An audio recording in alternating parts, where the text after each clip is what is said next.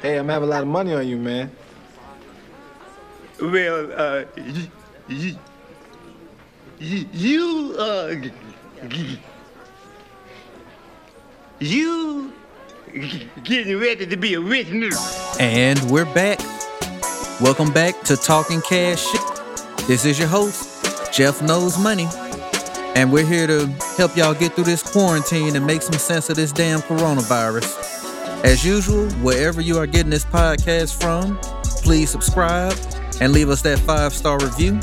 If you don't leave us a five star review, then I hope you have to keep your quarantine haircut. Cause y'all out here looking slavery rough. Some of y'all look like you need to be headed to the auction block.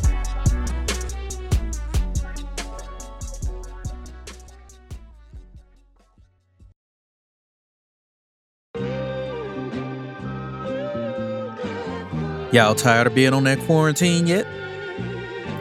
I bet you're tired of them damn kids, ain't you? I bet you never knew third grade math was so damn difficult. Yeah, I know you mad at them damn babies. Cause you thought all this time your baby could read and you found out they couldn't. But they probably mad at mom and dad too. So guess what the baby's finding out? Mom and dad can't read either. Them fractions and mixed numbers jumping on y'all ass right now. But that's okay. I'm here to help. No, I'm not gonna show you how to take a mixed number and make a whole number and do none of that. That's not what I do. I'm here to expose how they threw us those pennies for the stimulus money, 1200 plus 500 for the kids, but they pulled the okey doke on us. Cause while we're over here waiting for that 1200, they're running away with billions. Yes, billions with a B. And we're gonna break all that down. We're gonna do a couple of episodes for y'all over the next couple of weeks. This is Talking Cash. Welcome to the Coronavirus Chronicles. Let's go.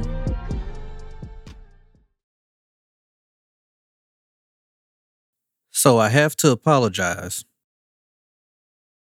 because we were supposed to have gotten back to you guys way before now.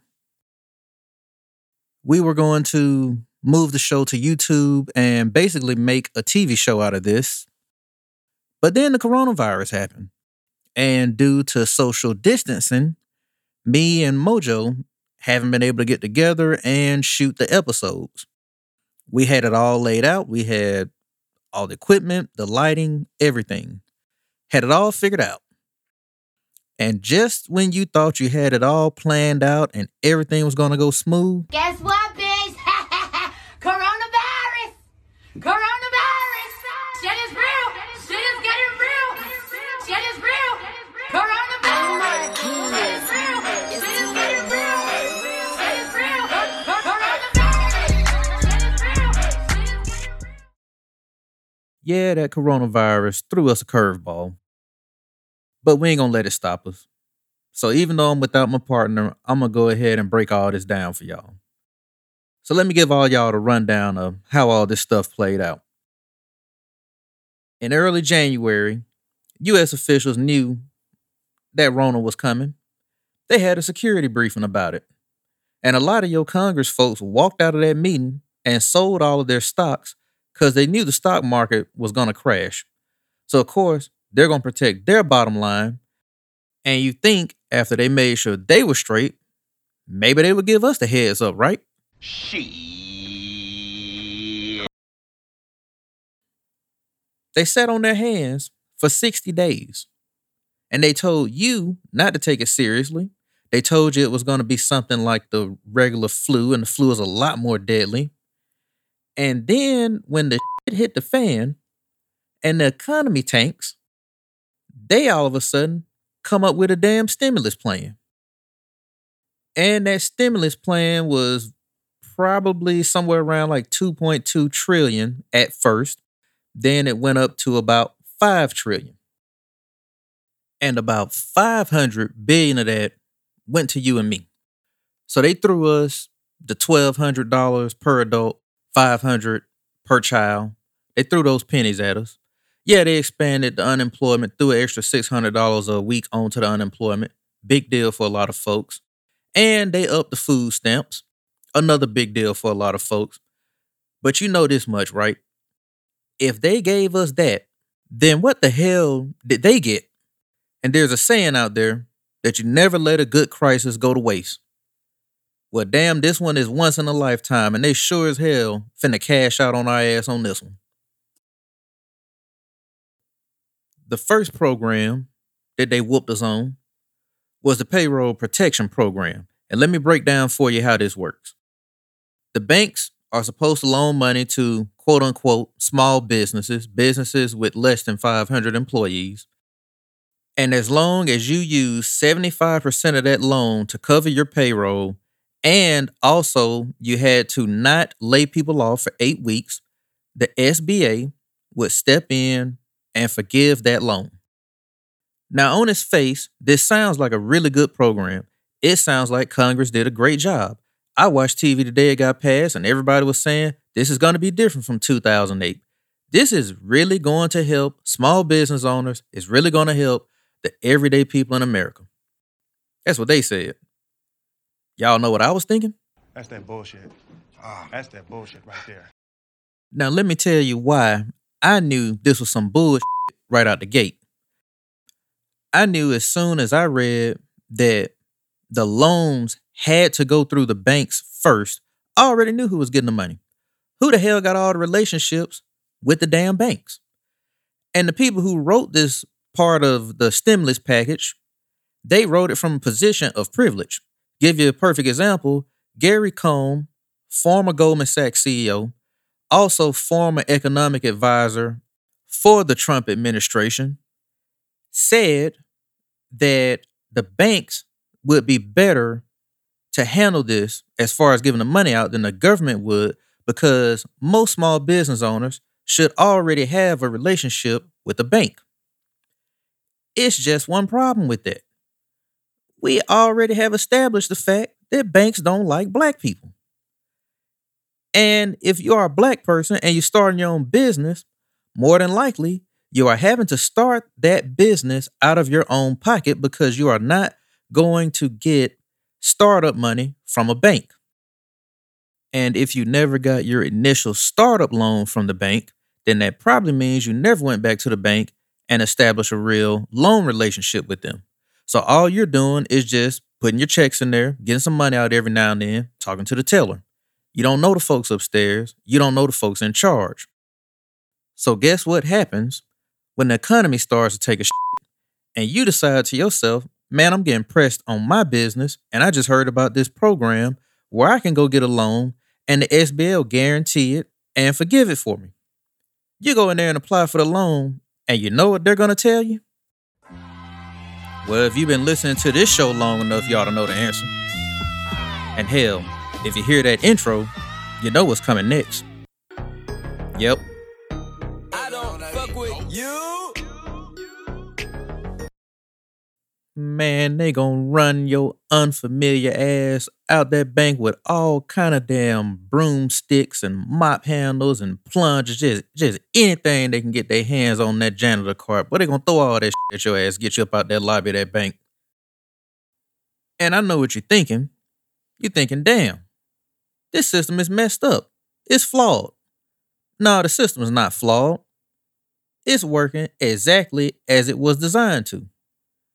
So the question is if the regular, real small business owners, the mom and pop stores and restaurants, if they didn't get the money, then who did? Glad you asked. Ruth Chris. They got 20 million. Mind you, the program was supposed to be capped at 10 million per company. But the corporate structure of Ruth Chris is within two companies. So they basically applied for 10 million per company. And they got it. Who else pulled the okey doke? Well, there's this small private school in Massachusetts.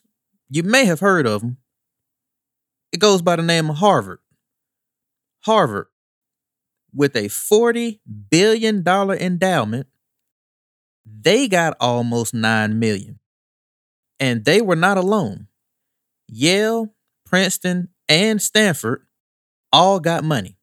And mind you, between Harvard, Yale, Princeton, and Stanford, those are probably the four wealthiest higher ed institutions in this country.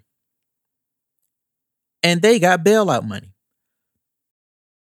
And let me tell you from an individual standpoint, a guy who is definitely a legend at the bank, Monty Bennett. Yeah, I didn't know who the hell that was either, but I think we all know who he is now. Monty Bennett is the CEO of Ashford Incorporated. And in short, this guy owns a bunch of hotels. And through all these different holding companies that he set up for each hotel, he was able to apply for and receive $126 million through the Payroll Protection Program. Mind you, this is a program that's supposed to be capped at 10 million per loan. Yes, $126 million to help his distressed hotels that are located all over the country. One of those is the Ritz Carlton on Peachtree Street in Atlanta. How, Sway? Exactly.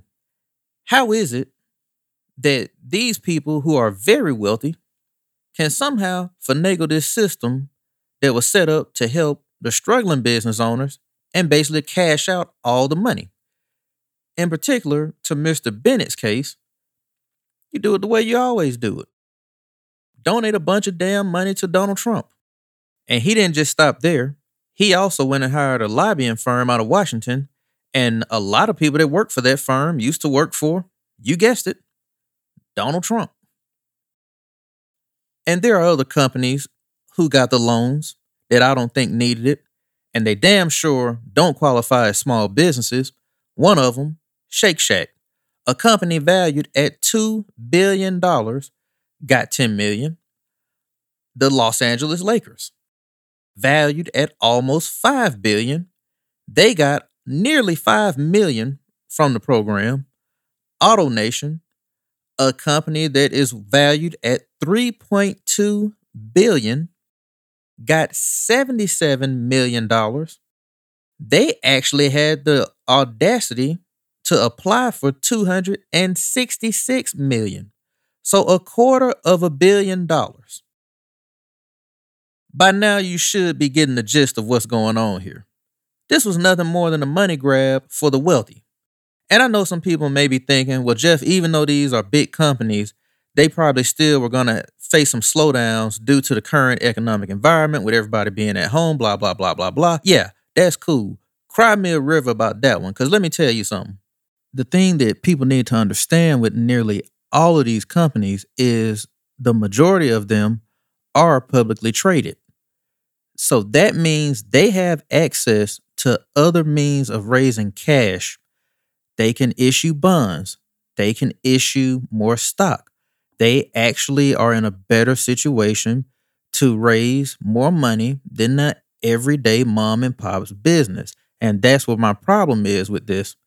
They decided to access a program that would forgive the debt because they did not have the financial discipline to survive a crisis that, for the most part, has only been going on a little more than 30 days. And this is on the back end of an economic expansion for the last minimum 10 years, unlike anything we've ever seen. So, how is it y'all don't have the money? And why is it that you want to access this program to basically get free money? That's why I said this was the okey doke. This was nothing more than a money grab.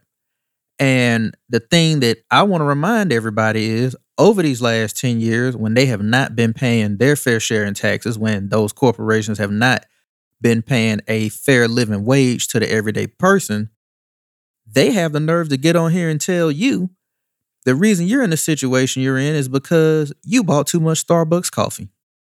You went through that Chick fil A drive through one too many times. You hit that mall one too many times. Well, it sounds to me like Maybe they need to be tightening up their belt a little bit. Maybe they need to downsize the house. Maybe they need to cut out some of all them corporate trips. Maybe it's time to get rid of those executive car allowances. Maybe it's time to give up those private planes and start flying commercial with the rest of us. Because you're not doing it for security. Because guess what? If Monty Bennett was sitting back there and coach with me, and I'm fighting with him over that damn elbow room, I don't know who the hell he is. I don't know he is CEO of a company. All I know is, is for the next two and a half hours, your leg ain't gonna keep touching mine. Cause that's a man law violation. And I'm not gonna make a scene. I'm not gonna call you out. I'm just gonna do what I have been trained to do. Take this terrible airport food, let out these silent but deadlies, and we gonna all be sitting here mad. And he's gonna think to himself, you know what? Next time I get this money, I'm gonna do the right thing. I'm gonna have the financial discipline that I ask everybody else to have because I have to get my private plane back. Because the guy next to me just let one off so bad it gave me the Forest Whitaker eye. And I don't ever want to experience that again. Now I know that sounds crazy. And it is. But I'm just sitting here trying to draw some attention to what's going on. I don't want y'all to get tricked. I want y'all to be well aware of the games that are being played and how this money is being stolen right out from under us. This is how the rich get richer. And this is how the wealth gap that we are experiencing has been created and has been exaggerated. I just feel like I couldn't sit on my hands anymore. I had to say something about it. So even though I don't have my partner with me, even though we don't have season two ready to go, I just felt like I had to say something. And we're not done because we're going to have a few more of these episodes to put some more exposure on some of the other games that are being played behind our backs. So y'all make sure y'all tune in next week. This week, we talked about how the SBA program got overrun and all the corporations stole the money. Next week, we asked the question that nobody's asking Why the hell don't they have any money to start with? Y'all make sure y'all tune back in and catch us next week. Cause we're gonna piss you off even more. This is Jeff Knows Money. This is the Talking Cash podcast. You wanna find me? You can find us on Twitter at Talking Cash or you can catch us on Instagram at Talking Cash Podcast. You can also follow me on Twitter and Instagram at Jeff Knows Money. I'll see y'all next week.